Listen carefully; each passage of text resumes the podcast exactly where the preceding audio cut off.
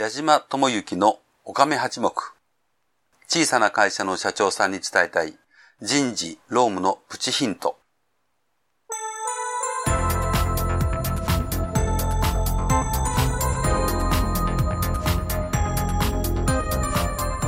矢島智之のおかめ八目。小さな会社の社長さんに伝えたい人事労務のプチヒントは、中小企業の社長さんに会社を良くするヒントをお伝えしたいという思いでお届けする番組です。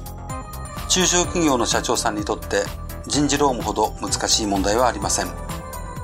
そんな難しい人事労務について、労務担当の経験が豊富な社会保険労務士、矢島智之が、会社の外にいるからこそ見える意外な解決策や経営者が気づかない見方をお伝えしていきます。皆さんこんにちは。社会保険労務士の矢島智之でございます。前回までですね、社員教育についてというお話をさせていただいております。一番最初に申し上げましたように、ポッドキャストでですね、社員教育の全てについてお話しすること自体、もうもともと無理なことでございますので、その辺は一つ言い訳じみた言葉をちょっと選びましたけども、一つご容赦くださいませ。私がね、あの、最初からお願いをしたいと申し上げておりますように、中小企業さんで社員教育に取り組まれる企業さんがないわけではないんですが、少ないんですよね。必要性がないか、そういうことを申し上げれば、まあ、おそらく多くの経営者の方々が社員教育が必要があるとおっしゃっていただけると思います。ですけれども、中小企業さんの場合、残念ながらそのノウハウ的な問題もございますし、費用的な問題、時間的な問題、えー、それからそれを担当する人的な労力の問題もね、いろんな面でないないないないが重なりましてね、やむなくできない状態を続けてるんですとおっしゃられるかもしれないですね。ですけど、私はあの、社会保険労務士として自分のお客様とか、お問い合わせいただいたお客様などと一緒になってですね、その、こういう考え方でやられたらどうでしょうということで、過去から何社もね、この社員教育というものについて取り組んでいただくようにお話をさせていただいております。この年度もね、この秋は3社ございましたし、春先もございましたので、あの、何社かとお話をさせていただいております。あの、もちろん私はですね、そんなにあの、その専門家ではございませんので、まあ、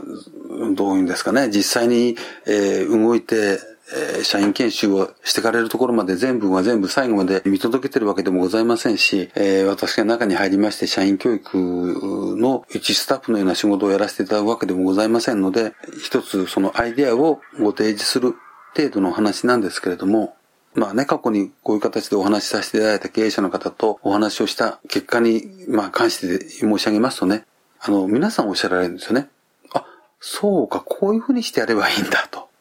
とりあえずこれならできると。やってみようというお言葉をいただいております。この秋関わらせていただいた事業所さんでもですね、ま、それぞれですね、あの、これを使って、えー、あることをしようとか、これを使って、えー、どうしようというような形でですね、教育のツールとしてまず使ってみて、もうその次のステップまでお考えになってらっしゃいますよね。あの、そのくらいこれですね、ちょっと面倒な気がして、どういうふうに取り組んだらいいかな、というところで躊躇されるかもしれないんですけども、まず形にして一つ作ってみる。それから修正してみる。直してみる。まあそんなようなことをやってみますとね、なんか少し見えてくるんでしょうね。あの、私もその辺がすごく楽しいので、いつも関わらせていただいております。で、あの、これはですね、どういうお名前でお呼びになられても結構でございます。社員教育用のツールでございますけども、まあ、チェックリスト、セルフチェックシートとかですね、チェックシートなどという名前をお使いいただくケースもございます。もうその辺は各社さんでどういうふうにやられてもいいわけでございます。で、これに、まあ、セルフチェックシートにしてですね、その配点をしてですね、点数何点というふうに点数をお付けになられる企業さんもございます。で、まあ、点数つけてですね、それを実は人事効果表に使いたいというようなこともお考えになっていらっしゃるケースもございますので、それはそれでまた企業さんのお考え次第でございますけども、私どもはととにかく申し上げる筋のものではございませんが、基本的なところですよね。そのトップの方がこうなってほしいというものを従業員の方にちゃんとはっきり示していただく。で、抽象的なあの文言はできるだけ避けてですね、より具体的な文言で何々ができる、何々をしない、何々を守るとかですね、えー、丸か×かがはっきりわかるようなものをお作りになられるべきだと思いますね。で、前回までちょっと申し上げておりませんが、誰が見てもわかると申し上げたのはですね、実はあの、これをもし評価表としてお使いになられる場合ですね、本人がセルフチェックで自分で丸か×をつけますよね。で、職場の監督者の方とか管理者の方とかが、その人の普段の働きぶりを見て、あ、これはできている、これはできていないと丸×をつけます。で、社長さんが見られまして、最後丸×をつけると。で、その抽象的な文言とかね、チェック項目になってますと、その視点が定まらないですよね。ですから、より具体的な項目にして、本人が丸、上司も、うん、その通りだ、丸。で、社長も見て、そうね、これはできてるね、丸と。そういう形で、えー、進めばいいと思いますし、本人がね、十分できてると思ってても上司が、いや、できてないと罰を打つとかですね。その、実際の本人、職場の上司、経営者の方が同じような目で見てや、あの、評価をしようと思いますと、評価っていうんですかね、その出来栄えなどを判定しようと思いますと、より具体的な項目でお入れになられるっていうのがいいと思いますし、具体的な項目が入っていることで、従業員の方ができてる、できていない、これをやらなきゃいけない、こういうことを要求されているんだってことが分かってくると。まあ、こういう理屈でございます。理屈申し上げますとね、なんだそれだけのことかということなんです。それだけのことなんですよね。それだけのことでございますので、ぜひお取り組みになられることをお勧めさせていただきます。で、もう一点ですね、前々回ちらっと申し上げたんですが、あの、研修計画表というのもですね、お作りになるべきじゃないかなというふうに思います。で、これも今申し上げたようなですね、何をやれるようになってほしいというような項目を挙げましてね。で、それを誰がどのくらいのスケジュールで指導をしていきますよというようなことまで加えたものが研修計画。ですから、あんまりたくさんですね、具体的に何をやりたいとかっていう項目をたくさん入れちゃうと、表が大きくなってしまって見にくくなるかもしれませんが、まあそれはですね、大きな A3 の用紙とかお使いになられたりすればいいわけでございますので、まあ、先ほど申し上げましたように、何々ができる、何々ができる、どういうことを守っているとかですね、そういうような本人が丸とか×をつけるシートを作りましてね、で、それに、それを誰が指導するのか、誰が教えるのかですね。で、いつ教えるのか、いつ頃までに教えるのか。そのタイムスケジュールに合わせて、上司の方なり、経営者の方がチェックをしていくと。まあ、そこまで増やしますと研修計画表としてお使いいただくこともできますよね。あの、実はこの研修計画表っていうのは、私が以前勤務しておりました会社でですね、平成より前ですね、昭和の時代から使っておりまして、新人の職場の定着にはかなり効果があると思います。その研修計画の話はですね、ちょっとまた時間を置いて別にやりたいと思いますけども、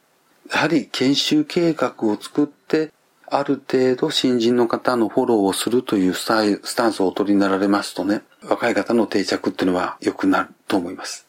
で、私が実際に関わらせていただいた会社で学校を卒業してきて、そういう研修計画に基づいて育てた人材がですね、すでに今部長職までなっておりますので、まあ長いこと一生懸命勤めて、その管理職の長にまでなってきておりますけども、そんなような形でですね、人を育てるということは中小企業でもコツコツと地道にお続けになられると結果は絶対出てまいりますので、おやりになられることをお勧めしたいと思います。今日までですね、あの、社員教育についてというテーマでまとめてお話をさせていただきました。5回に分けてお話をさせていただいたわけでございますけれども、いかがでございましたでしょうか？私はですね、社員教育ということは、やっぱり企業さんが伸びてかれる中で絶対必要なことだと思っております。で、伸びる企業さんは絶対社員教育をやっていらっしゃいます。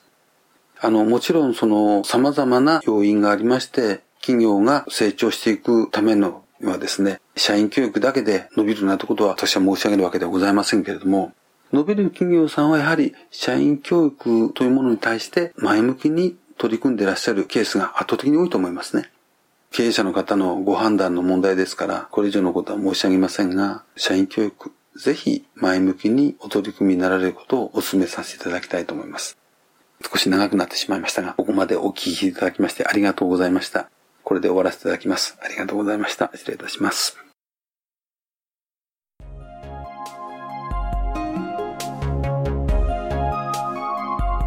本日の内容はいかがだったでしょうか？よかったというお褒めの言葉は好きですが、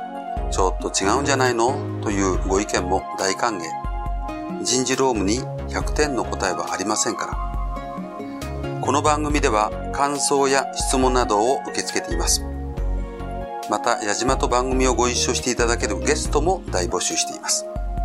矢島社会保険労務士事務所のサイトにありますポッドキャスト配信ページのお問い合わせフォームよりお待ちしております。サイトは、飛騨の社労士で検索してください。